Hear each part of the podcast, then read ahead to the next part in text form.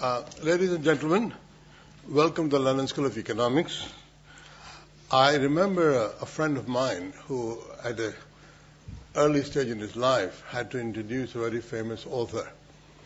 And uh, he sort of thought about this, and he got up and said, If I try to introduce the speaker, you will say, Shut up, we know all about him. Tell us about you. Who the hell are you to be standing up here and introducing?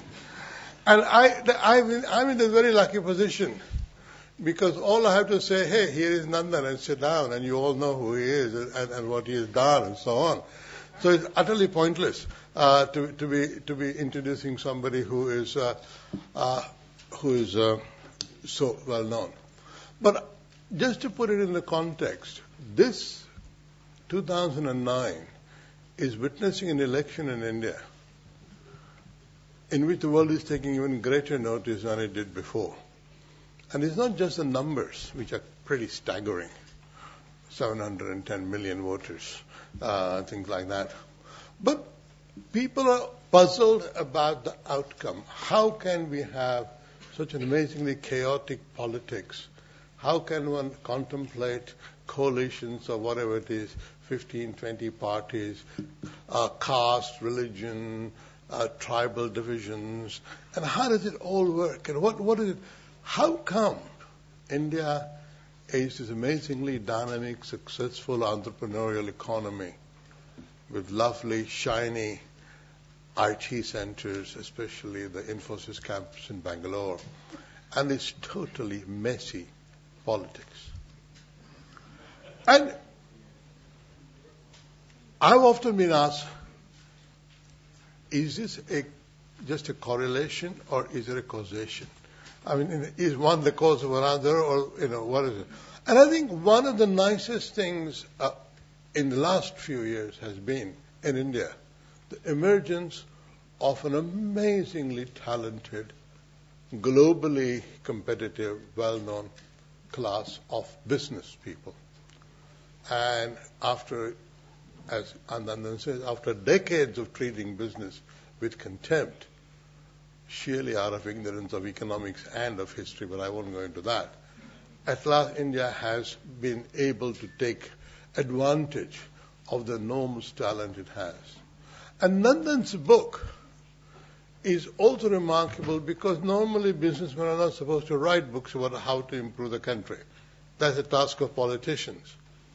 Uh, especially people who can recycle their fathers and grandfathers' ideas. Uh, uh, and so I think it's an absolutely thrilling moment to be able to introduce Nandan and his book, uh, in Imagining India Ideas for the New Century. And I, I have sat enthralled in front of a television uh, uh, screen for hours on end when Nandan has been educating almost all of India about his ideas. I've had a great pleasure, and I'm sure you are about to have that great pleasure. Nandan Nilekani.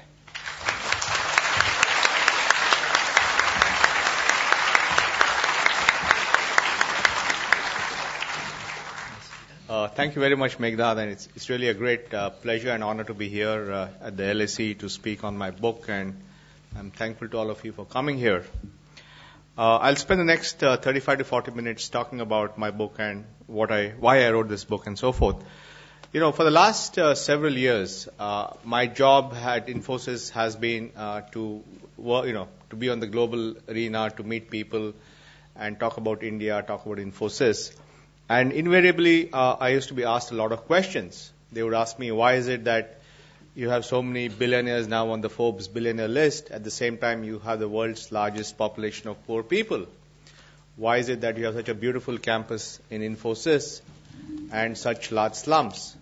Why is it, on the one hand, you have this sophisticated IT outsourcing industry and so many children who have no education? And why is it that you seem to live in the 17th century and the 21st century at the same time? And these were questions that, you know, I, I really was not in a position to answer.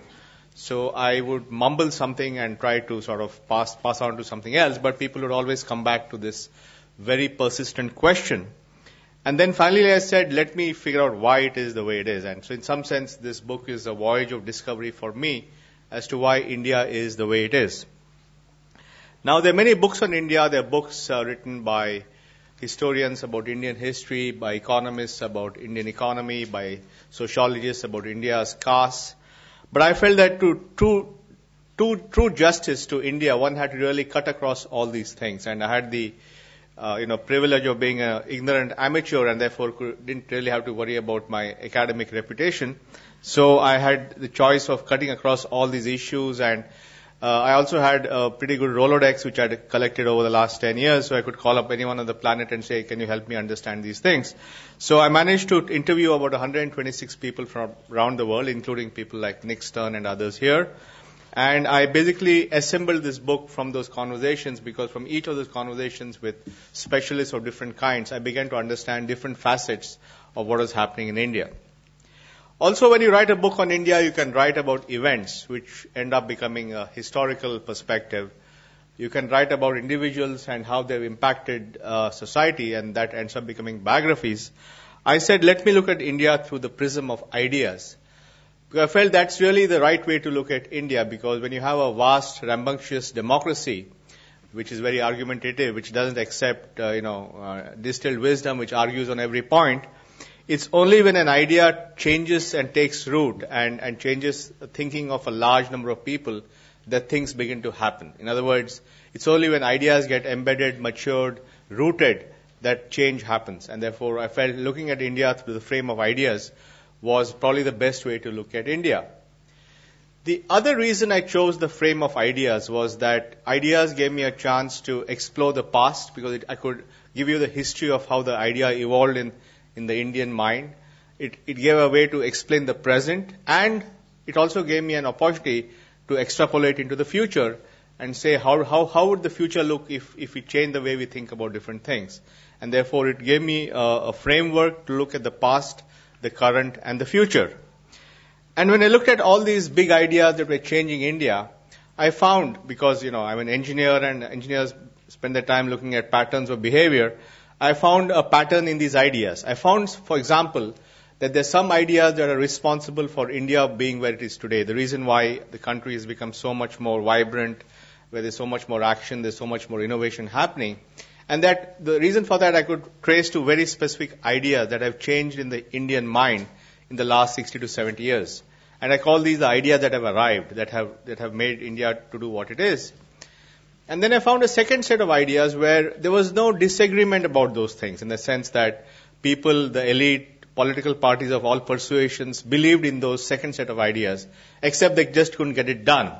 And I call these ideas that we need to implement. And then I found there were a third class of ideas where there was huge argument, where there was ideological disputes, where there were stalemates, and nothing was moving because everything was stuck in this huge argument and I call these the ideas in contest or the ideas that we argue about. And then I found that there are many ideas which have not been given enough thought or enough strategic thinking, but those ideas are equally important as India looks at its future, and therefore perhaps it may be worthwhile to actually speculate on these ideas which have not really matured or germinated in the Indian mind, but which could be thought about as things that we should think about as we move forward and I call these the ideas that we need to anticipate. And therefore, essentially, it's looking at all the ideas of India, but looking at them in terms of which ones have already arrived, which ones have been agreed but not implemented, which ones we argue about, and which ones we need to anticipate. Now, what are these ideas which are which which have arrived? What is that? What are those ideas? And to understand the full import of the impact of these ideas, we have to understand what's happening in India versus what was happening in India 40 years back. In the 1960s, India was an economy that was growing at 3.5% a year. This 3.5% a year rate of growth was popularly called as the Hindu rate of growth. It was believed, it was ordained by God that India can only grow at 3.5%. It can't grow lower, it can't grow faster. It was very much uh, sort of, uh, you know, its destiny. And when India's population was growing at 3.5%, India's economy was growing at 3.5%, its population was growing at 2% in the 1960s. So all of you quantity types know that when the economy grows at 3.5% and the, and the population grows at 2%, it takes 45 years for the per capita income to double. In other words, if the average income in the society is $1,000, it takes 45 years for it to reach $2,000. In 2008, India is growing or was growing at 8 to 9 percent. And even today, in the worst of the global crisis, it's growing at 6 percent. And I have no doubt that once the economic recovery happens, it can go back to 6 to 8 percent growth. So when it, and at the same time, over time, because the population uh, growth rate has slowed down, the population is growing at 1.5 percent. So when the economy grows at 8 to 9 percent and the population grows at 1.5 percent, per capita incomes double every 10 years.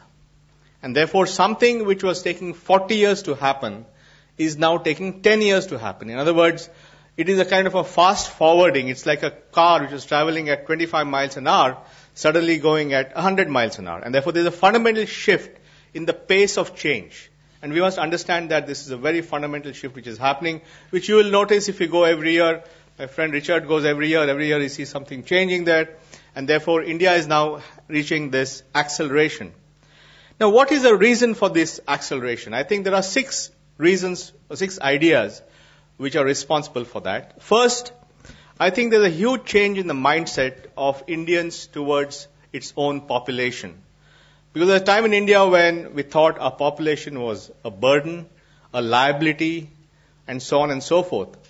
Today, very differently, India thinks of its population as human capital.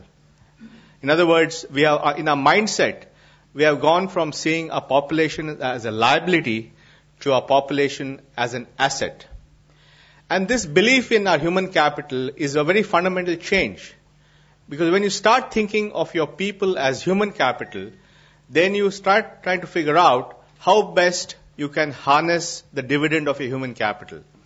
And human capital or people can only be, uh, you know, contribute if they are healthy, if they are skills, if they are educated, if they have roads to go to work and to school, if they have lights to study at night, and if there are jobs that are created. In other words, unless you create an environment where people are healthy, happy, productive, they are not really going to be very useful. And therefore, when you start thinking of your people as human capital, you start saying, what do I need to do to really make this human capital productive? And this is a very fundamental change in the Indian mind. This change in the Indian mind is accompanied by another unique factor, which is that India is entering a phase of its demographic dividend.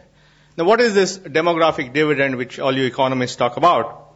In simple terms, a demographic dividend is a time in a country's history when the bulk of its population is of a working age.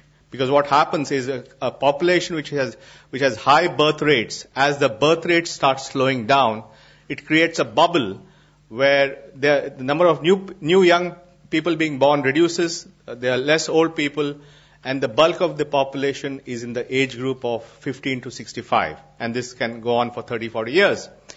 And when you have this demographic dividend, which typically comes just once in the life of a country, you have what is called as a very low dependency ratio, which means the number of people working is far more than the number of people to be supported. Now the opposite happens when an economy ages. When an economy starts aging, then the number of people to be supported is often much more than the number of people working. And as you have seen, this is happening in many countries in Europe and in Japan particularly.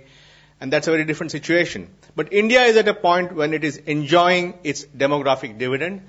And in fact, at, at, a, at the point in this demographic dividend, India will have a dependency of four, or, or one, one by four, which is saying that for every one person who has to be supported, four people are working. This is a huge, huge asset. And why the demographic dividend is important is when you have such a high number of working people, there are more people working, there are more people saving, there, there are more savings, and therefore there's more money to invest. More investment means more, more, more productivity, more economic growth, and so on and so forth. So if you have this demographic dividend, it also creates a virtuous cycle and this has been seen in many parts of the world. When, you know, for example, the United States had a baby boom after the Second World War, which created a demographic dividend. Japan had one too at the same time. Ireland had a demographic dividend when they introduced contraception, and so on and so forth. So different things, you know, it can happen because of social change, it can happen because of higher literacy, it can happen because of better health care, because as, as, as, as families start realizing that they, they, you know, in the, in, in, the days when you have high infant mortality, you have a lot, lot more babies to, you know, to, to take care of any deaths. But as the infant mortality goes down, then you have less babies. So all these things contribute to this demographic dividend. But what is even more important is that India is the only country, or the only major country, which is going to have a demographic dividend. In other words, India is going to be the only young country in an aging world. So that makes the demographic dividend even more strategic or even more compelling. Now this again has a reason for that because 30 years back, China and India had broadly the same parameters of its demographics in the sense that both were typically about the same size. And both in their own way were trying to implement a, a family planning program. Except that in China it was done through the one child policy which mandated that you have only one child in a family in India, it was done in our usual inept manner, and it wasn't very successful. The only time that India actually tried to do coercive family planning was in the period of Indira Gandhi's rule called the emergency between July or June of 1975 to March of 1977, when her ambitious son went on this program of sterilization and other coercive methods of family planning. Unfortunately, when there was an election in March of 1977, that government lost very badly. And therefore, Indian politicians came to a very quick conclusion that family planning is political suicide. And they went to the extent of even renaming the Department of Family Planning to the Department of Family Welfare. As a result, India after that has never had any occasion to really do coercive planning. Now, what happened was when the Chinese implemented the one child policy, they were essentially able to, by a massive feat of social engineering, accelerate their demographic dividend because you had a very steep fall. And in the last 30 years, or right now up to maybe 2015, China enjoys its demographic dividend. But China's demographic dividend is coming to an end. And India's demographic dividend is beginning because India's birth rate dropped for a more gradual, in a more organic way as literacy went up, as health improved, as families went to cities and so on and so forth. So though the two countries were the same in terms of the population curves 30 years back, we have a unique situation where China is almost fully expensing its demographic dividend and by 2015 it is going to start aging but India is going to now enjoy its demographic dividend in the next 30 years. In fact, China will have 400 million old people because the same dynamic which brought rapid reduction in birth rates also will cause rapid aging and other ch- challenges of pensions and so forth. So fundamentally, India is in a unique position. It is having a demographic dividend. It is the only country having it, and therefore it's really a special time. But a demographic dividend, as I explained earlier, is only as good as the investment you make in your people. Because if you invest in them, if you have health and education and all this good stuff, you have this young, dynamic, aspirational population which can contribute to the economy. On the other hand, if you have a demographic dividend and people are not educated or they don't have the skills to work, if there are no jobs, then the same demographic dividend can go the other way. Because you'll have this huge young population whose aspirations have been unleashed by television, by the internet, by the, by Twitter, all this stuff, and they have nowhere to go. And therefore, if you unleash these aspirations and you're not able to fulfill them, and if you thwart them, then the same young people who were full of this gusto will now turn disgruntled, resentful, violent, and divisive.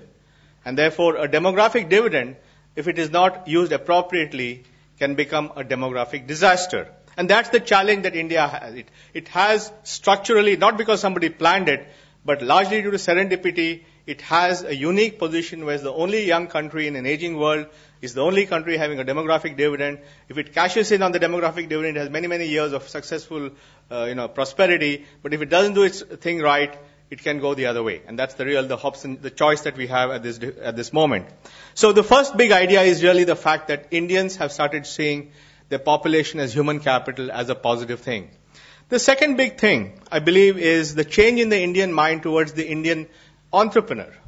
And India has had a very contentious relationship with entrepreneurs, partly because people saw you know, after India got its independence, partly the overall influence of uh, socialistic thought, and partly because we got independence from an, an empire which was earlier a company, and therefore there was a lot of negativity about business. And only now that has changed, and therefore society has changed and has gone from being suspicious about entrepreneurs to becoming much more appreciative entrepreneurs. At the same time, the Indian entrepreneur has also changed.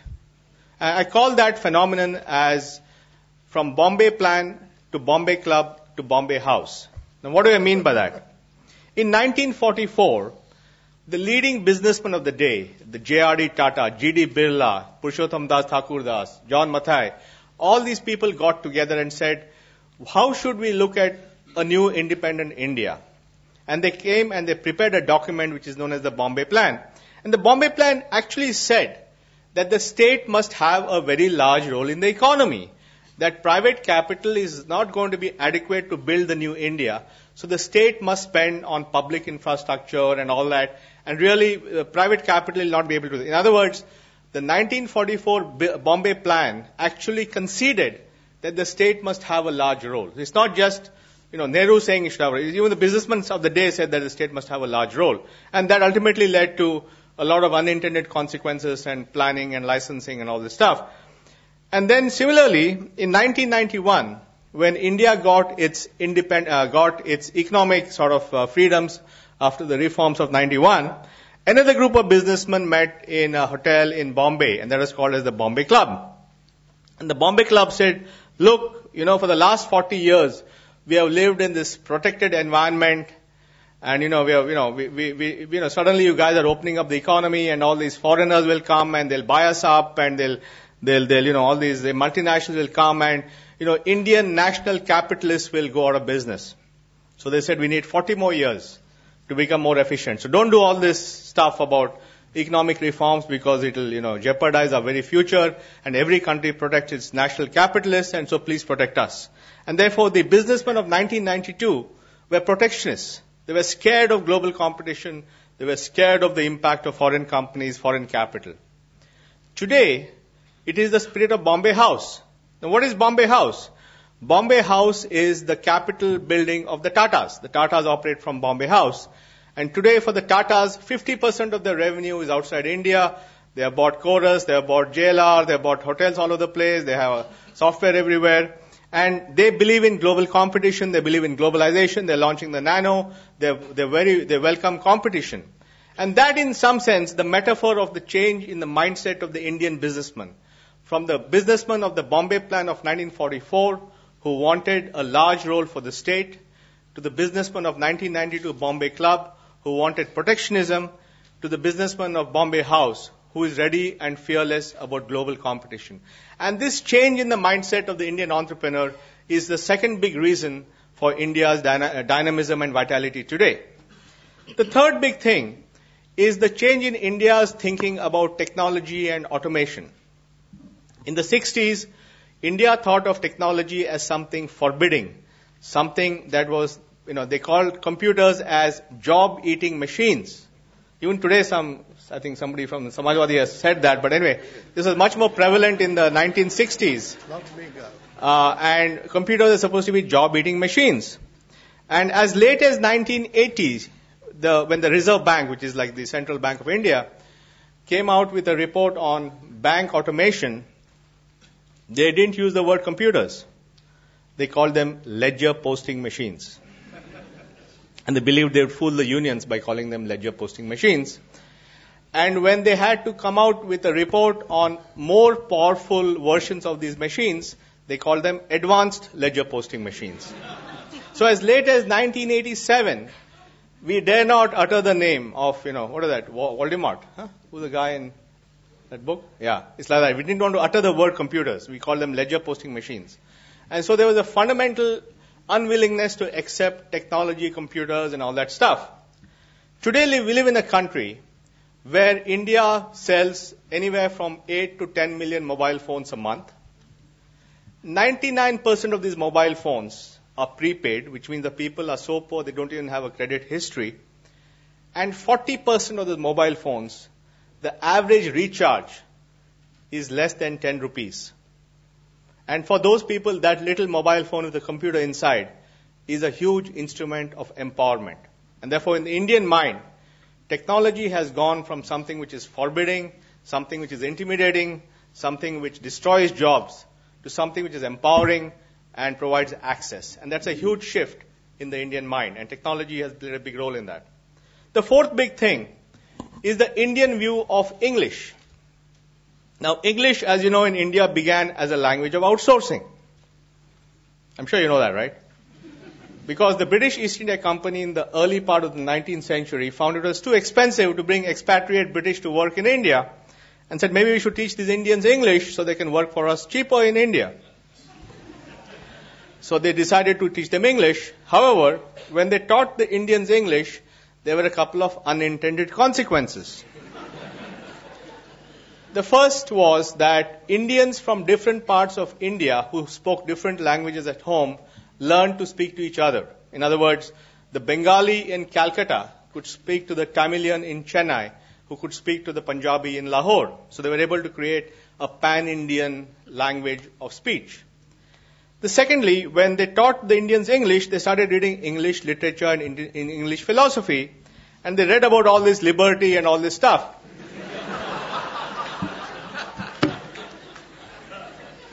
so they said, you know, you guys are writing all this stuff about liberty and fraternity and all this. Why can't we have the same? and therefore it created the basis, the genesis for Indian, you know, the political parties like the Congress which fought for Indian independence. So English had these unintended consequences, except that when we came to 1947, they said, look, here is a new independent country and we are, you know, removing the yokes of imperialism. How can we use their language? You know, it, it, it sounds ridiculous that we should be using their language because it's like keeping them back. And therefore, we had many national languages and, and Hindi was supposed to be the, like the official linked language all around. There was only one problem that Indians spoke hundreds of languages and there are a lot of these guys who didn't know Hindi especially the Tamilians from Chennai who said, we can't make this Hindi the national language or language because then we'll, we'll, get, we'll lose out because we don't know how to speak this stuff. So they agreed on a deal where they said they'll keep Hindi for 15 more years. From 1950 to 1965, temporary deal, accommodation. In 65, we'll do all this Hindi stuff. But 65 came along and the Tamilians said, still not learn English. Or Hindi, I mean. They had not learned Hindi. And therefore, this time they became violent. They started burning themselves. And there were a lot of self-immolations in, in, in Madras in the, in the mid 60s. And actually the DMK won the first election in Tamil Nadu in 1967, which the first time that a non-Congress party won an election in the south, uh, well, not the first, in, in Tamil Nadu, on an anti-Hindi platform. And again, it became so messy and so violent and so much of this self-immolation, all that. They said, okay, forget it. We'll keep Hindi and English. So, you know, both, both stayed. And English officially became a national linked language and they came out with some convoluted three language formula and all that to keep it going. And then outsourcing again became interesting. Please. Whoever has got the mobile, please switch off or go.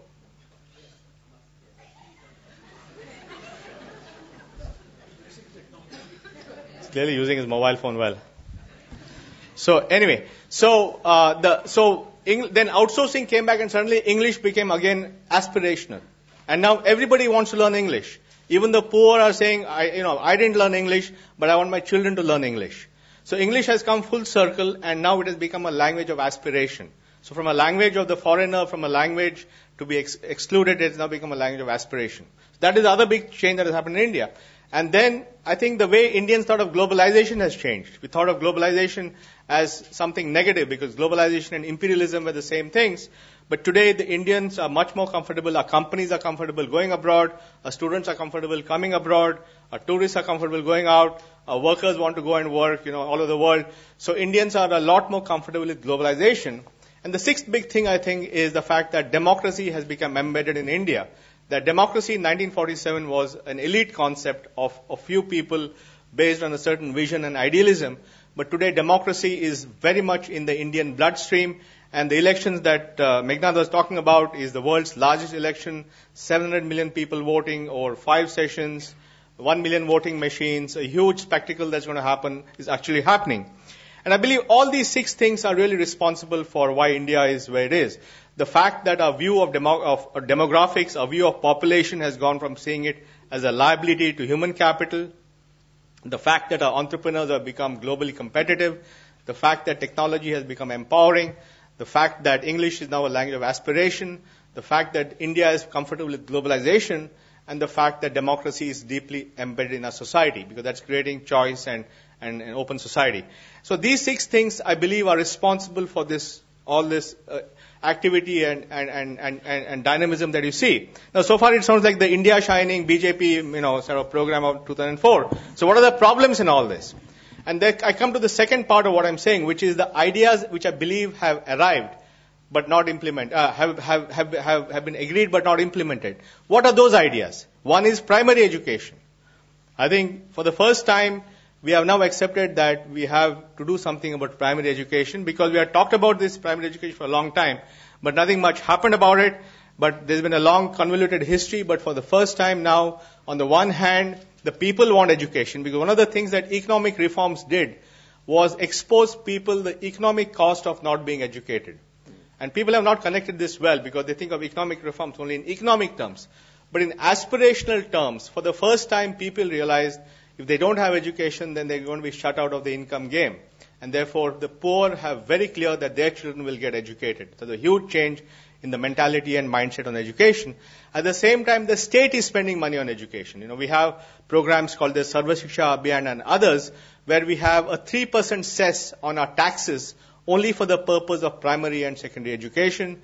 Uh, India's annual tax collection is about 500,000 crores, which is about 100 billion dollars. So every year, 3 billion dollars is straight away taken off the top and put into education. So both the money is coming in as well as the desire is there. Unfortunately, in all these years when we neglected education, all the schools had gone to seed. And you had all these government schools but no teachers coming to work. And therefore the poor have realized that too, that the government schools are not up to speed so they are now going to private schools. If you go to any urban city, any city in India, Bombay or Delhi or Bangalore, more than 50% of the children in slums go to private schools. Now these are not private schools. This is not Eton or Harrow or something. These are one room tenements. Mom and pop operation where the fees are very low. And, but even then the poor are saying even those schools are better than the government schools. Even in rural India, 22% of children now go to private schools. And therefore, people are saying if the public schools don't deliver, we'll just send them to private schools. We'll, we'll do the sacrifices and we'll send them to private schools. But fundamentally, education is now, you know, the, the, the boat has, the sort of, the boat has left the harbor. It'll take many years to make it happen. There's a lot of issues of efficiency and all that. But fundamentally, this is something which will get cracked in the next decade or so. The second big thing is infrastructure. Again, for many years, we didn't build any infrastructure. The, after independence, the first major infrastructure project was only the 1990s when we built the Konkan Railway. Till then, there were no major infrastructure projects. And now infrastructure has become very, very compelling. Everybody wants infrastructure. It is reflected in our political slogans. In, in the 1970s, our political slogan was Roti, Kapda, Makan, food, clothing and shelter. Today's political slogan is Bijli, Sadak, Pani, water, power, and roads. It shows how in the minds of our political system, how infrastructure has now become very important. In today's election, it's about broadband for all. Again, it's about infrastructure. So fundamentally, I think infrastructure again is something which will happen. It will take many years to happen, but it is something which there's no argument. No matter which combination of parties comes to power on May 16th, infrastructure will go on. The third big thing is urbanization. And India has had a very complex relationship with urbanization. And I believe there are two reasons for that. Part of it was the Gandhian view that India lives in its villages, and you know, villages were romantic republics and uh, Panchayat Raj and all that stuff. And therefore, in the Gandhian view, cities were not really a great place to go. The second reason why cities got a bad rap in, in independent India was cities were where the British ruled from. And all the, all the big cities were all essentially British cities. And if you went to Delhi, you saw Lutyens buildings. And therefore, for an independent nation, urban India reminded them of the British rule. In fact, Nehru said, New Delhi is a very un-Indian city. Every day he went to work in Lutyens buildings. And therefore, because of these two things, India had a very, very tentative relationship with its cities. And in its politics, in the constitution, cities have, don't even have recognition. You only have center and state. There's no recognition for cities. And therefore, over time, cities became fugitive, cities became marginalized, they lost political power, they lost financial power, and they lost capacity to run cities. And therefore, cities went down the tube.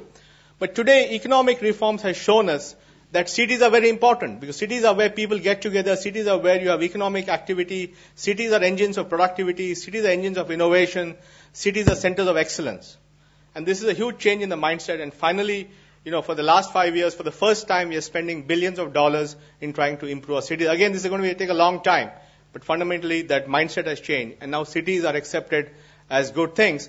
And the other reason why cities are important is that in this election, for the first time, you're having an election after delimitation where all the constituencies have been redrawn in every state based upon the population, and the number of urban seats is 120 out of 543 which means there are many more MPs who are going to come from cities now, and therefore the demand for improving cities is going to go up. Therefore, again, urbanization is something which is going to happen.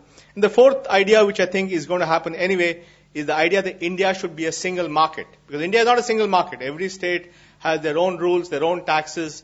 Every time you try to move goods from one state to another state, there are a whole host of bureaucratic, bureaucratic problems. But now, because when you didn't have a market, why did you need a single market? So when you have a market, you suddenly realize that the whole thing is not a single market, and therefore now single markets are happening. And therefore these four ideas, the notion that cities are important, the importance of infrastructure, the importance of primary education, and the importance of single markets are ideas which I believe have been accepted. Just a matter of getting it done. But I can, I'm quite sure that for these four ideas, it doesn't really matter what political constellation comes into power because these will happen because everybody believes in it. But what is it then we argue about? I think uh, we argue a lot about things, but the three big ideas which I think are holding us back on the argument side is one about higher education. You know, India is still not go- clear about higher education. That's why all of you come here to study. 200,000 Indians study abroad. And therefore, because we have not liberalized our higher education, we still have a huge set of constraints and regulations on education, who can start a university, what they can teach, how much they can teach, how much they can charge fees, how much they can pay their faculty, how much they can, you know, all that. It's completely regulated. And we have no policy on allowing foreign universities. We have no policy on allowing private universities. So it's a very, very big argument which is waiting to be opened up. And that's a big challenge that India has, that we haven't really opened up our higher education. And, we are, and it's going to be a huge challenge because you're going to have all these young people going to school and higher secondary school, and there won't be enough colleges and universities to, to deal with that. And that's a big challenge that we have. The second big challenge is on our labor reforms because fundamentally, because we have a, a set of very antiquated labor laws, most businesses outsource it to informal labor, and therefore we have a situation where 93% of Indian labor is in the unorganized sector. So you have this very barbell effect where you have 93% of the employees who have no rights and who are the first to get hurt when there's an economic slowdown, and you have some 2% who are in this highly unionized category who cannot just, you know, can, you can do nothing about them. And we have created this very unequal system. And this again has been a holy cow for many years. But that again is something we need to really reform to create an equitable balance between the rights of employees and the rights of employers. But that's the only way you're going to create formal sector jobs which are required to really address this demographic dividend. And the third big argument is about affirmative action. How do you handle the whole issue of social exclusion? How do you make sure that people who have been left out get a chance, a leg up in this society? Is it through reservations? Is it through affirmative action? Is it through a point system? You know, all those uh, reservations and arguments about labor reforms are the three big ideas whose arguments are essentially holding up the progress of India. Now, if India is able to take these six ideas which are responsible for its current dynamism, if it's able to implement what there is no argument about, like primary education and cities and so forth, and if it's able to resolve these arguments about a higher education and labor and so on, it has the potential for many, many years of economic growth, which can take it forward because all the other factors are in place. The young population, the high savings and all that. But then when you start doing that, you come to what I call the challenges of prosperity. What do you do when, when a country becomes, uh, start getting rich? Because then you, then you have to go around and look around the world, what's happening elsewhere. And we have to make sure we don't make the same mistakes. Now what are those things? First, I believe it's about what happens when a young population starts aging. Because we have seen what aging happens in, in other countries. It, the cost of healthcare go up as is happening around the world the cost of pensions go up because if you have something like social security and pensions, then as you have an aging population, the burden of that on the state goes up. Today in the United States, the combined unfunded liability of Social Security, Medicare, Medicaid is over $50 trillion, they, they say. So fundamentally, you create all these unsustainable entitlements. And it's happening here too. And therefore, is there a way when a population is young to design its health strategy, to design its pension strategy so it does not create long-term challenges? And that's very important. And here, we can look at what's happening elsewhere to make sure that we don't repeat the same mistakes. And I talk about that, that strategy in my book. Similarly, the other big challenge is environment and energy. Because when the Western development happened, they hadn't heard of something called global warming. So, you know, development happened and they burnt up all this coal and oil and all this stuff. But now with all this new challenge of global warming, which is a fundamental challenge. And to give you a sense of the challenge, now today, the uh, per capita consumption of CO2 or the per capita emission of greenhouse gas is very different in the world. In the US, it's 20 tons per person per year. In Europe, it's 12 to 14 tons. In China, it's 4 tons per year. In India, it's 2 tons per year. But this is, even this level of CO2 emission is increasing the greenhouse gas in the, in the, in the world. And when industrial progress began in the 1850s, the total greenhouse gas in the uh, atmosphere is about 280 parts per million. Today it's at about 430 parts per million. In other words, it's gone up by 150 parts per million, essentially by industrial activity in the rich countries. And all these guys who meet the IPCC and all these guys, and, and Nick and all these guys, they say that if we go beyond 430 parts per million, then we are going to reach unsustainable levels of global warming. Which means approximately half the reservoir of, of this planet has already been consumed by, by the rich countries. And if we are really going to stabilize this greenhouse gas, it will require it to stabilize at about 20 gigatons per year. Now in 2050, if the world population is going to be about 9 billion, that comes to about two, two and a half tons per person per year, which is one tenth of what the Americans now have. So fundamentally, if India will have to come out with a different paradigm to make sure that we are able to survive in this manner, because historically, there has been a linear growth between greenhouse gas consumption and income growth. Income grows, energy consumption grows, greenhouse gas emission grows. Now, if India is to grow at 8% a year and double every 10 years, between now and 2050, its per capita income will go up 16 times. There's no way its per capita greenhouse gas can go up 16 times. And therefore, fundamentally, it will have to think of a different paradigm of dealing with energy which is not there yet, which is you know the so-called post-carbon economy, and it has to do it right now. It, you know, it, it, shouldn't go and build 30, 100, 300 coal plants for the next 20 years and then say, oh, this we can't go this way and go somewhere else. You can do it right now by building a whole new model. And therefore, India has the opportunity to rethink its energy way, the way it looks at carbon and post-carbon, and the way it looks at environment. Because again, if you're going to have a billion people whose income is going to go up 16 times, the kind of environmental pressure of that, if it's done in the old-fashioned way, is going to be enormous. It's going to be crippling, and therefore you have to rethink what, what does that income growth mean in terms of lifestyle and so forth.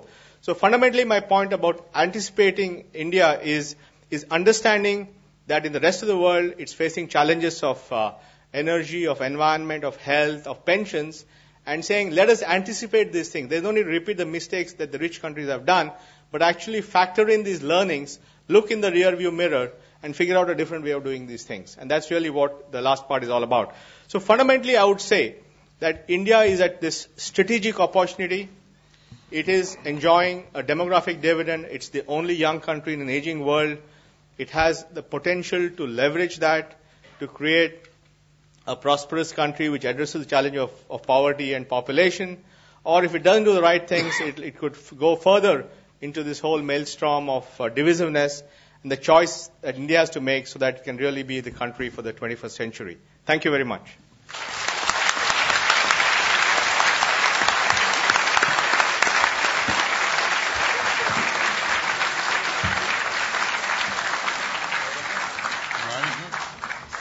Uh, Danny Quah, uh, who's a professor of economics at LSE and has done many imaginative things, including uh, talked about the weightless economy. Uh, and many other good ideas. He's going to be the discussion. Danny. Thank you, Meghnad, and thank you, Nandan, for a wonderful lecture and presentation. Um, this is an exciting book that Nandan has presented to us. In his lecture this evening, he has gone through it in three parts. He has told us about the past, why India since 1991 has broken away from the Hindu rate of growth. He's given us the six critical ideas that has allowed that to happen. He's then talked about the present, what the potential problems and holdups are that might derail further progress. And then he's taken us to a view of the future. He talks about the environment and, and energy issues. And he's told us how India, at this exciting stage of its economic progress, can, as it were, stand forwards in time and look back through the rearview mirror at the present, through looking at what's happening in other countries and India gaining lessons from that so that it does not repeat the mistakes that other countries have made. While the book obviously tackles an important substantive issue, it is also a book full of rich ideas. It is an ideas-based book, as the subtitle in the cover on the cover page suggests to you. So I stand before you today to try and discuss these ideas, but it is not just an academic discussion that you go into with Nandan Nilekani. I was fortunate enough to first meet Nandan at the Davos World Economic Forum some years back. And even in that crowd, or perhaps especially in that crowd, it only takes 30 seconds conversation with Nandan to realize that this is a person for whom ideas are just grist so that when the rubber hits the road, he makes those ideas materialize. He makes them happen. He's taken an idea about economic performance, separation of production across vast distances in space and in time, and he's created an entire global industry out of that. He makes ideas happen. So just a gentle warning, when you ask questions afterwards in the Q&A session, please be very careful what you say. this book is especially important, not just in its vision of a brilliant entrepreneur. It deals with India. The world now has only about six and a half billion people. There are only two countries on earth that have more than a billion people each. India is one of them. These two countries are the only ones on the planet on which physical movements day to day and economic developments month to month are directly observable by the naked eye from outer space. These two countries also happen to be the fastest growing entities on this planet, reaching the kinds of growth rates that you typically saw before just on chemical crystals. These dramatic increases in income, in productivity, in economic performance since 1991 in India, matching China's, has perceptibly moved the world's center of economic gravity eastwards, something that a Goldman Sachs report on the so-called BRICS economies uh, uh, put down for many of us who were not yet aware of what was going on. Okay. Situate India, therefore, in the global economy. The third largest, the third large factor that sits today to concern us is the global recession. Is this the worst economic crisis in the last century? And if so, what place do the juggernauts, the Indias and Chinas, the billion people economies play in this? And how do Nandan's ideas on how economic growth will continue to take us forwards have to, what do these ideas have to say about how the world economy will continue to perform? Well, here's an interesting fact. Nandan mentioned that India is an economy that on average sells 8 million cell phones a month, licenses out 8 million cell phones a month. Okay, 8 million cell phones a month on contract prepaid basis because a lot of this goes to people who do not have a credit history that allows them to put this on a credit card.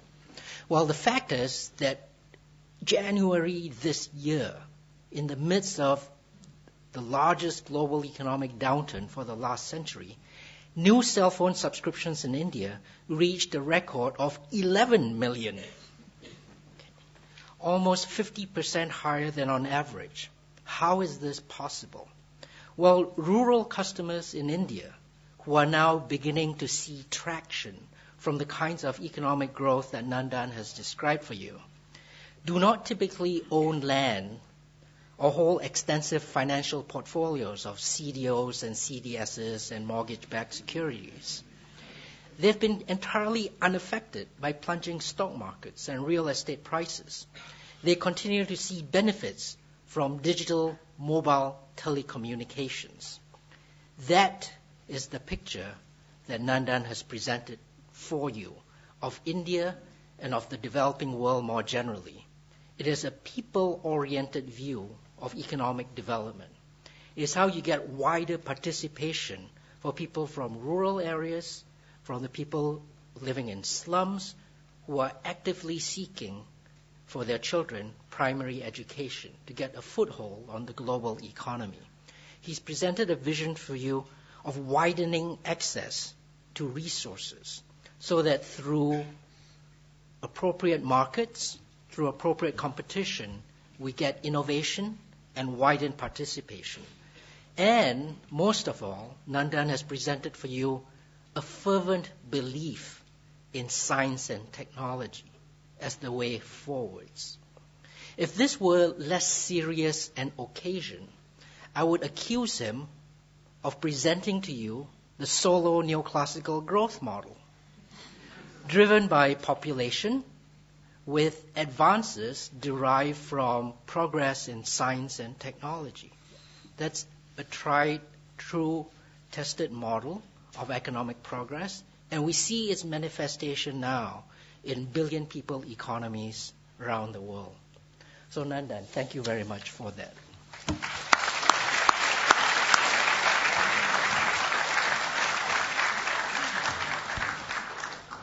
Now, uh, we have an opportunity to ask uh, Nandan uh, some questions. Now, I'm, this is when I get into my, my hyper mode. Uh, first of all, we shall use the House of Lords uh, tradition that everything has to begin with does the speaker agree or not agree that? And the question. Don't want a summary of what he said.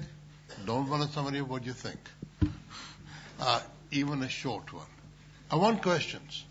And only one question because equity demands that as many people get chance to ask question as possible. Okay, now. That person there and then that person there. Okay. Come on. Yeah. Would you agree that one of the main reasons that these labor economic educational reforms are going to take so many years is your deteriorating politics, the end of Congress's dominance since 1977, the proliferation of regional parties, and the increasingly messy coalitions which can't take decisions.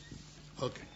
Next. I'll, I'll, uh, uh, uh, okay, okay, okay. You, you, okay, he's going to do it his way this, this, I, this, House of Lords, you take five questions at a time. Managers are difficult to manage.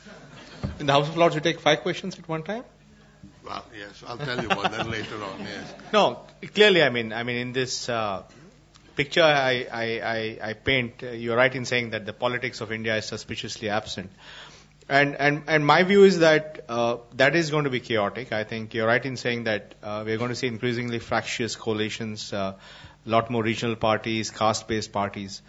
But that's why I believe that the power of ideas is even more important because, as I said, on ideas, once they have been broadly accepted, then it doesn't matter whether we have a five party coalition or a 500 party coalition. I mean, uh, to give an example on primary education, the, the, the big move on primary education finally culminated in something called the Sarva Shiksha Abhiyan, which was announced by the previous government under Vajpayee in about 2000.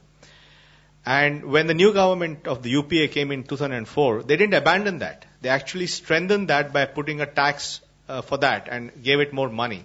So once you have a deep rooted idea like that, then it doesn't matter what the political economy, because that will happen, or even urbanization. You know, the government has a 10 billion dollar program for urbanization. Every party, every state has signed up for reforms, whether it's run by the BJP in Gujarat, by the communists in West Bengal, or by the Congress in, in, in Andhra Pradesh. And that's the whole point that if these ideas can be embedded, then that becomes a safety net. While the politics will become more, more, uh, uh, more difficult, hopefully these things will drive it better. I mean, it's, I mean, nobody's saying it's, it's everything's going to happen the way I say it is. My only point is that it's plausible that there's this huge opportunity, and if we think strategically, we can actually get there. Yeah, there's somebody here. Yeah. Hi.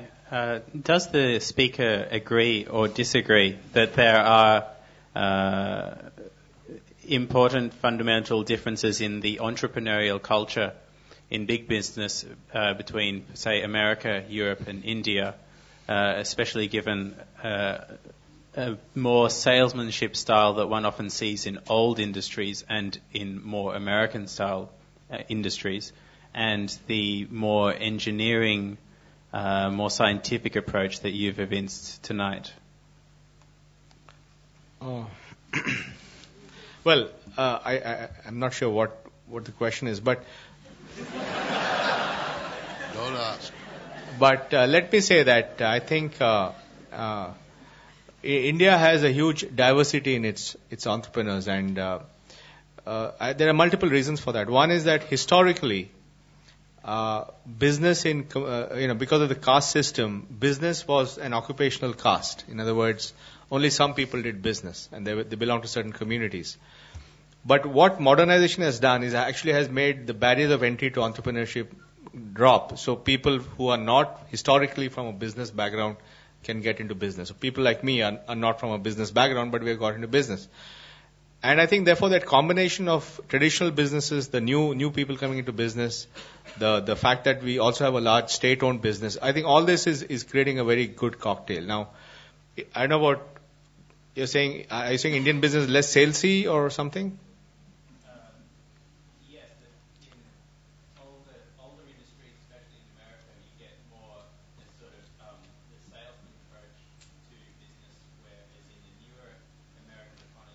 Oh yeah. Specifically in IT, your own industry, that the approach seems to be a lot more uh, visionary, philosophical, and scientific. Perhaps. I mean, I, I don't know. You're saying the all steak and no sizzle here.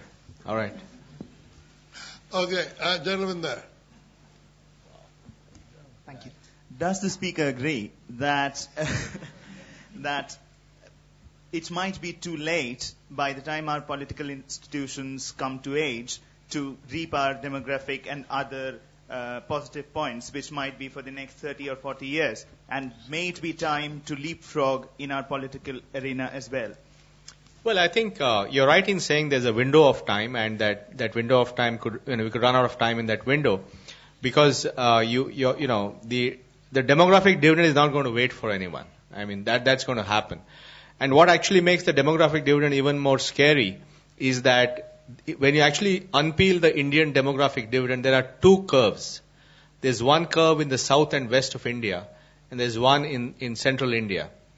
And the bulk of the demographic dividend is in, the, is in the second region because already the populations in the south and the west have started to hit uh, replacement levels of fertility. Today, for example, if you look at the birth rate in Kerala, it's like a West European country. And essentially, the south and the west of India is going to start aging now. And if you look at the births in the next 25 years, only 12% of the births will be in South India. 50% will be in six or seven states. Uttar Pradesh, Bihar, Chhattisgarh, Jharkhand, Orissa, uh, and, you know, Rajasthan and Madhya Pradesh. So, the, and that's where also the political challenges are the most because of the, his, so it, it is definitely, uh, you know, it's a race against time because on the one hand, you need to, for the politics to improve, you need a larger, more enlightened, more development focused middle class to change politics. But if that doesn't happen in time, then the politics will, will be bad. So I agree with you that there is a race against time, but it's important for us to understand that there's this race against time and hopefully mobilize people to focus on these issues. Okay, uh, gentleman there at the top, yeah. No, no, right, yeah, right near, yeah. does the speaker agree that there's been a fundamental shift in attitude in terms of looking at India as just a business process outsourcing hub to a knowledge process outsourcing hub? No, no. I, th- I think uh, I don't think it was ever seen as a business process outsourcing hub because actually the the IT and knowledge work out of India precedes the BPO business. I mean, the you know the IT business in India began in the 1960s, and and the BPO business began in the 1990s. So it's actually the 30 year history of that. So I think there's no question. If you look at the composition of revenues, you're talking about you know, India today does about $50 billion of global uh, IT uh, and IT services. The bulk of that is, is knowledge activities, it's technology, it's high-end uh, technology transformation. So actually, it's very much now uh, a knowledge-based uh, export business. Okay. I'm surprised women are not asking questions. well, that one, this gentleman there, yeah. I mean, I'm, uh, Hanathan, do you agree that uh, students sitting here, Indians, uh, Indian students and other Indians sitting here, the most important thing they need to do to ensure that India progresses, uh, probably using your ideas, is to go back and engage seriously in politics, uh, probably contest elections. What do you make of uh, people doing that uh, in, in this election? Itself? No, I think uh, certainly uh, the more uh, well-educated and well-meaning people come into politics, I think that's a, that's good news. And, and, and in fact, one of the things you will notice in this election is a remarkable number of people from non-traditional political backgrounds. Con- contesting in, in, in our, my own city of Bangalore, Bangalore South, Captain Gopinath, who's actually an airline entrepreneur, is standing for election. Uh, in, in Shashi Tharoor is standing in Trivandrum. There's the CEO of a bank who's standing in Bombay, Meera Sanyal, and, and there's Mallika Sarabhai standing, who's a dancer standing in, and so on. The many killer. So clearly, now it's not clear to me how many of them will actually, you know, win. Mm. But I think this trend will, will, will continue and uh, it'll take many years. And I think we, we must recognize that. I think in, in Western democracies, it also took them hundreds of years to reach a full stage of democracy. In India, it's, it's, you know, it'll take time.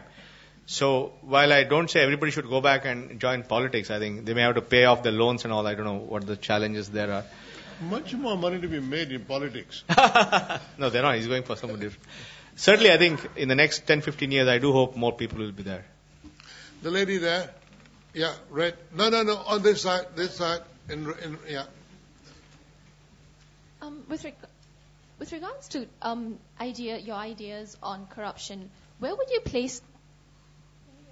Can you hear? Yeah, yeah. Uh, with regards to your ideas on corruption, where would you place it in your categories? Ideas that have been accepted but not implemented, or as in challenges? And also, what are your ideas on this? See, I, I think uh, uh, uh I, I, didn't want to promote corruption as an idea so I, I didn't. It's too late. Too late for that. I didn't have a chapter on that, but but I think you know, I mean, I, certainly it's it's a very uh, pernicious and uh, uh, you know uh, debilitating part of of India, and, and uh, I think uh, it it is something which will take time because part of it is because of lack of good public services. So you have to do something, you know, to, you have to pay money to get public services. Part of that has to be resource allocation. Part of that has to do with, uh, you know, lack of jobs. So I think there are a number of issues and uh, it, it will take time to really get effectively sorted out. But ultimately it will happen because there'll be more and more people who will want a fair system and they will demand that fair system. And the only stable equilibrium is a fair system. So that's how it's going to happen. And it's going to take time. It's not going to happen in a hurry. Okay, uh, the gentleman here.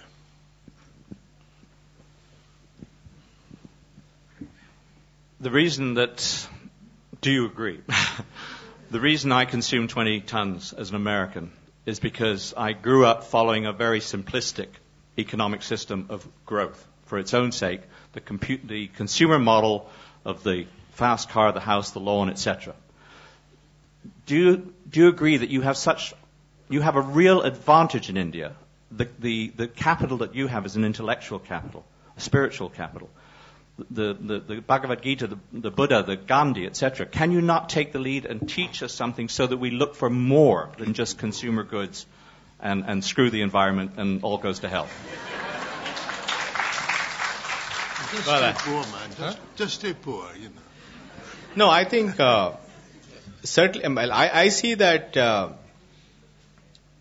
uh, India has an opportunity to actually define what that thing is, uh, but uh, Uh, Uh, how much of it is spiritual, I don't know that. But, but, but fundamentally, I mean, there's no choice. As I said, if you're going to have 9 billion people on the planet, if you're going to have, if you want to reach a steady state of 20 gigatons per year, you can't live this, this stuff. You can't do it the way we're doing it now. So, and India has a chance to, to do that because it doesn't have the infrastructure. It, it hasn't built the legacy. You know, it, it, it hasn't spent the money in, in creating a trillion dollar old economy infrastructure. So I think there's a chance, and plus of course about what, what, what is a better life? I mean, that, that question has to be answered. So I think definitely that's part of what India can do in, in the next 40, 50 years. Which is why I think it's not just about following that model of development, it's about rethinking the whole thing from ab initio and try to figure out what this new model of capitalism should be. The lady there in black, yeah.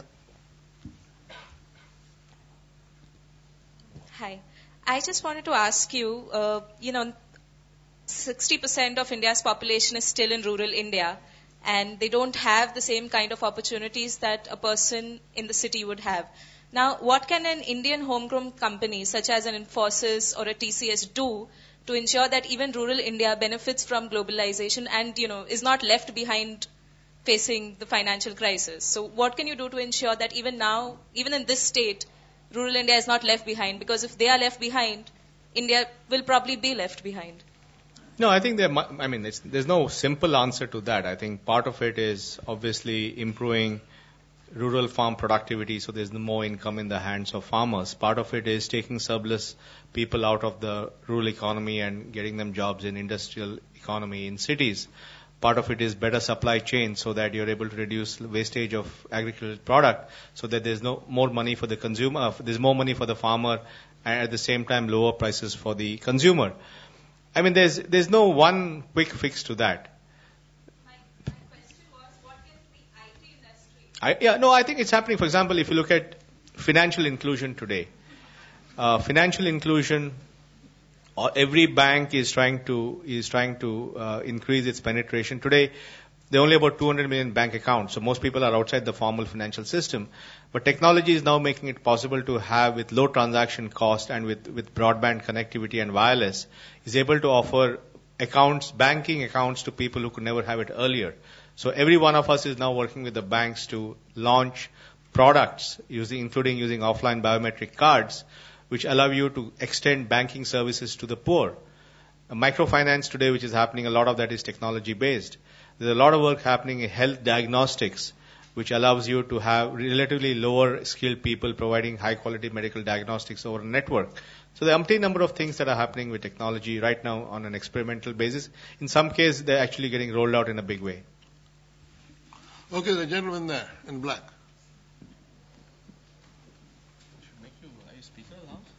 Hmm? So, do you agree that, uh, you know, uh, I was just flipping on the pages. It says uh, notes from an accidental entrepreneur, and you know, even Mr. Murthy started off with Patni Computers initially.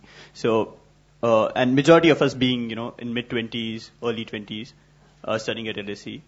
Do you do you agree that the only way we can succeed in India is by more is, is by being more entrepreneurial? And uh, what is what is the one piece of advice that you will give to all the youngsters here? Well, some of you want to be politicians and some of you want to be entrepreneurs. well, well, I think uh, you know, I, I, I think to me, uh, uh, I think it's great if somebody wants to be an entrepreneur, and uh, I, th- I think to me, entrepreneurship is is at the end of the day, it's about deferred gratification. Because if, if you're going to get into entrepreneurship expecting rewards tomorrow morning, then you shouldn't even try. Because there is, it takes a long time, and there are a lot of heartbreaks. There's a lot of adversity. You have, you have to have the will, and the, it's a marathon. It's not a sprint. And therefore, if you have that and you have a vision of the kind of company you want to create, then you should be an entrepreneur. But don't do it because you're going to make a million bucks tomorrow morning. Uh, lady here, green, green, yeah. Thank you. Um, sir, do you agree that all technology is not good? What do you think about the cotton farmers um, committing suicide every seven minutes in India? Because of the genetically modified seeds? Uh, Actually, I, I, am not sure about that argument no, because I've no. talked to many people. I've talked to a researcher at the University of Washington who's been studying this, and she actually sh- says the opposite to me that, that actually BT cotton is helping. So it's not clear to me that whether that data is correct. Uh, but I agree with you in general that we have to be very careful about the role of technology and you know the same technology which allows us to do IT can also be abused on privacy matters and so on. So every technology has has a good and a bad side to it. So we have to be very careful. But on balance, if you look at the large problems that India has, if if we want to bring transformation to a billion people in a matter of a few years, you can't do it without some step function. You can't do it the old way. Oh, wow. Uh, gentleman here? Oh, sorry. Uh, sorry, the lady that had her hand for a long time. Yeah, please. Hello. You refer to reservation in your talk. So, do you agree with the reservation policy floated with the government? Or if not, or if you do, what do you propose as far as reservation goes? Yeah. I, I think that uh, uh, reservations has become a political minefield in India and a lot of it stems from not addressing some structural issues. Because you let's take the IITs. Okay, 400,000 children appear for the IIT entrance exam for 4,000 seats. Many of them spend years in some boot camp in some Kota or Patna or somewhere to get into IITs. The latest report says they're going to start these boot camps in the sixth standard to get into IIT. I mean, this has gone crazy. Now, what has happened, therefore, is because we have not bothered to reform and expand access in education, we are creating this huge Darwinian system. And then the soft option politically to address the issue of social exclusion is to say, okay, there are 4,000 seats, so we'll reserve 2,000 of them for this caste or that caste, which is a very wrong way to go. The real way to go is to A, expand those 4,000 seats to 40,000 seats or 400,000 seats and then there's no shortage. Then what is? You can reserve as much as you want, but it doesn't make, make a difference. So I think because of the shortcuts we have chosen, it, it's been a very pernicious system. So the real, I believe the real thing is to, is to expand capacity dramatically, allow private universities, allow foreign universities, let anybody do that subject to quality and all that. And, and provide a whole host of affirmative action programs so that people from socially excluded backgrounds get a chance to have an education. And these are all shortcuts and political uh, instruments. And essentially, it's a battle of middle class elites. It's middle class backwards against middle class forwards. It's nothing to do with the poor. The poor have nothing. That poor kid in Bihar who's, who's not got education, he, it doesn't matter if there's reservation IIT or not for him. So I think it's, it's a very pernicious uh, and uh, uh convoluted and sort of perverted way of addressing social exclusion. Gentlemen back there.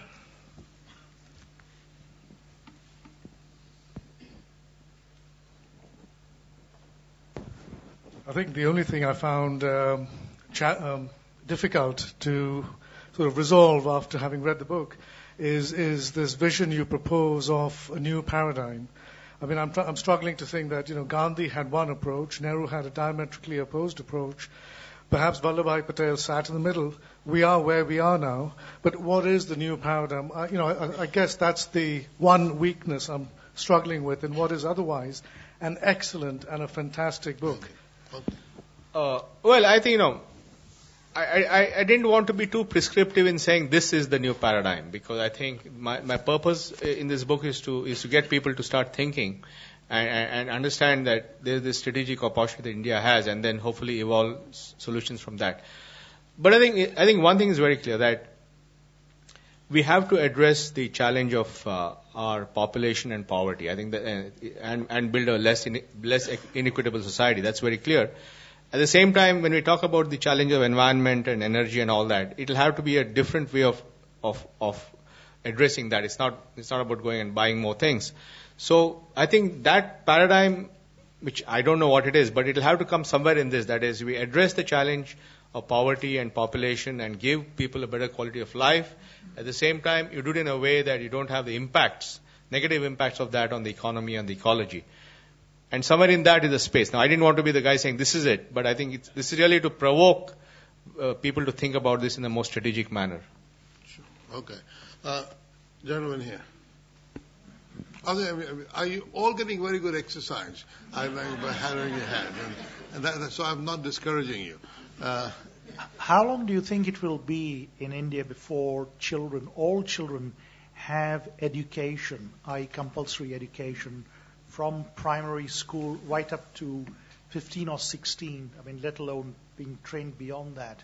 But, uh, What, what is your estimate, please? Well, I, I think, I mean, this is a gut feel, but I think we'll have 90% literacy by 2020. Because it'll happen not necessarily because of the, a law was passed. It'll happen because people have figured out that this is important. And parents today, the poor, are willing to sacrifice a significant part of their current income to put their children in private schools because they feel the public schools are not functioning. Or the public schools will improve as the money spent delivers more results. You know, but in that whole uh, chaos, I think uh, you will see, uh, as it is, enrollments have gone up. At the same time, quality of outcomes has not gone up. So, but at least the kids are now coming into school. The next step is to improve the outcomes. I think in the next 10, 12, 10, 12 years, you'll see significant improvements in literacy. How, how many more do you think? Uh, whatever, Ruth. I'm fine, I think. Okay. Uh, one over there, at the back. I Hi. I have to um, help people who are sitting in. What lessons, if any, can India take from China's economic expansion, and what lessons have you learnt yourself from dealing with Chinese entrepreneurs? Sounds like a term paper to me. Yeah. Something like that? Sounds like a term paper. Trying, trying to save some time, huh? exactly. Well, I, I think I think clearly uh, the way China is able to implement both scale and speed is is something that's extraordinary, right? I mean, the way they're able to build new roads or build new airports or or move 100 million people from you know villages to cities. So the scale and oper- uh, building 100 IIT-like institutions. So that's something which India is not capable of doing. Uh, at the same time, I think uh, the uh, China, for example, today I think faces certain challenges. It, a, the challenge of aging. I think uh, what has happened. I was told I was talking to a demographer friend of mine, and he said that when they did this one-child policy, this policy was actually developed by a bunch of aeronautical engineers who did a spreadsheet and said, my God, this population is going to grow to 2 billion. So if you put in this one child in some spreadsheet, the population will, you know, maybe stabilize at 1.5 billion. And that's how they went. But what has happened, and this is uh, the classic situation of the unintended consequences of large social engineering, is it's creating a whole host of issues. They got the short-term bump of, of the demographic dividend. Rapid aging, 400 million uh, old people, huge pension costs. They don't have a pension system to pay for that. Uh, childhood obesity, because you have one child, you you know you give them chocolates and ice cream and all this stuff. Highly individualistic behavior because you haven't grown up with a sibling, and you know this whole one is to four thing, you know, one child, four grandparents kind of thing. So it's, it's actually created a lot of very unex, and of course, uh, female infanticide because, you know, you have one child, you want to have a male, so all that stuff. So fundamentally, this social engineering on that scale causes huge unintended consequences. So I think in Indian case, while we haven't done many things very well, because of the general inertia in the system, also something that, that could have done which I had major negative consequences also has not happened. The other thing is that I think India has a much more domestic economy. Uh, Two thirds of the Indian economy is con- in domestic consumer spending. In China, it's one third. So I think they will have to now, with what's happening in the world, will have to re- reorient it towards much more of a domestic economy. So I think, I think we have a lot to learn on implementation scale, but I think on some issues, India is better off. Okay, the lady here. Thank you. uh, I was very pleased to hear that uh, you said they're at least thinking about uh, implementing a single market in India. Um, I'd like to ask you what, about what might seem to be a, a, relatively minor detail, but perhaps it indicates a mindset um, regarding primary education. When I see schools, um, informal schools or NGO-run schools for children in the slums, or for the state schools, government schools, um, also teaching these kind of children, I find that they are learning Sanskrit. And I feel, although I learnt Latin myself and was very pleased about it, we don't teach Latin now, and it does seem to me that there are so many other things that I just wish these children could be learning in the time available. You know, more science and technology okay, and yeah, so on. yeah, what do you uh, think? No, I'd like to visit this school where they're teaching Sanskrit. Exactly. Where are they? Where are they? Delhi. Boris would like that. Boris Johnson would like that very much. Boris Johnson would like that very much. Well, I'm, I, I actually I'm not aware, and you know my wife Rohini does a lot of work in this sector, and she also is shaking her head. So I don't know where this is happening, but if it's happening, obviously I agree with you. I think they should be learning more germane things. But I think on the single market, actually, there's a lot of progress. I think, for example, uh, India went from a sales tax system to a VAT system, and in fact now we have a national VAT system.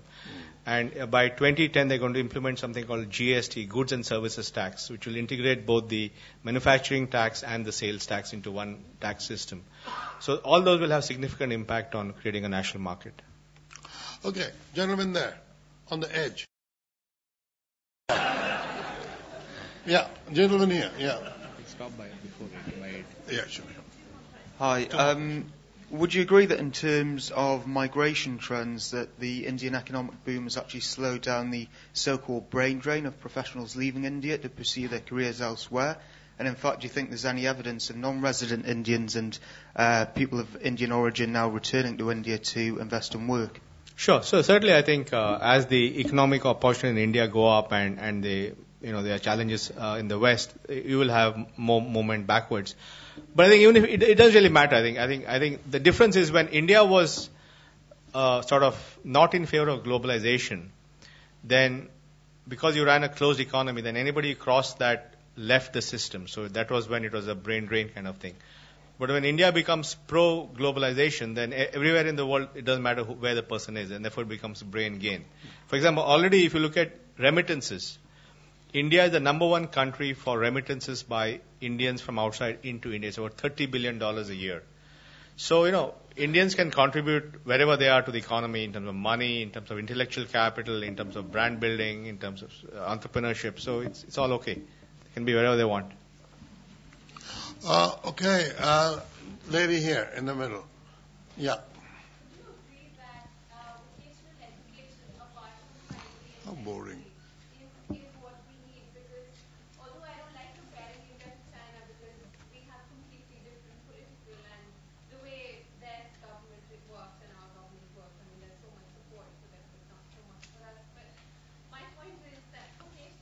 Vocational education is good. Okay.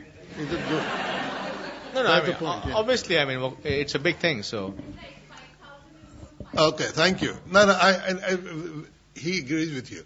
Uh, now, I'm going to have to bring this thing to a close because Nandan has been amazingly patient and he has now been answering questions for half an hour.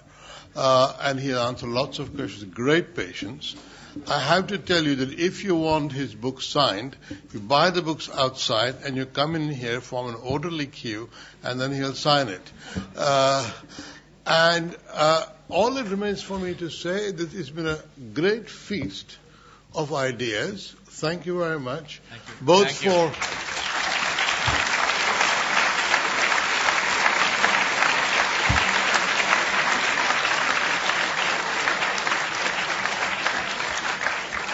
And thanks, Danny Quah, uh,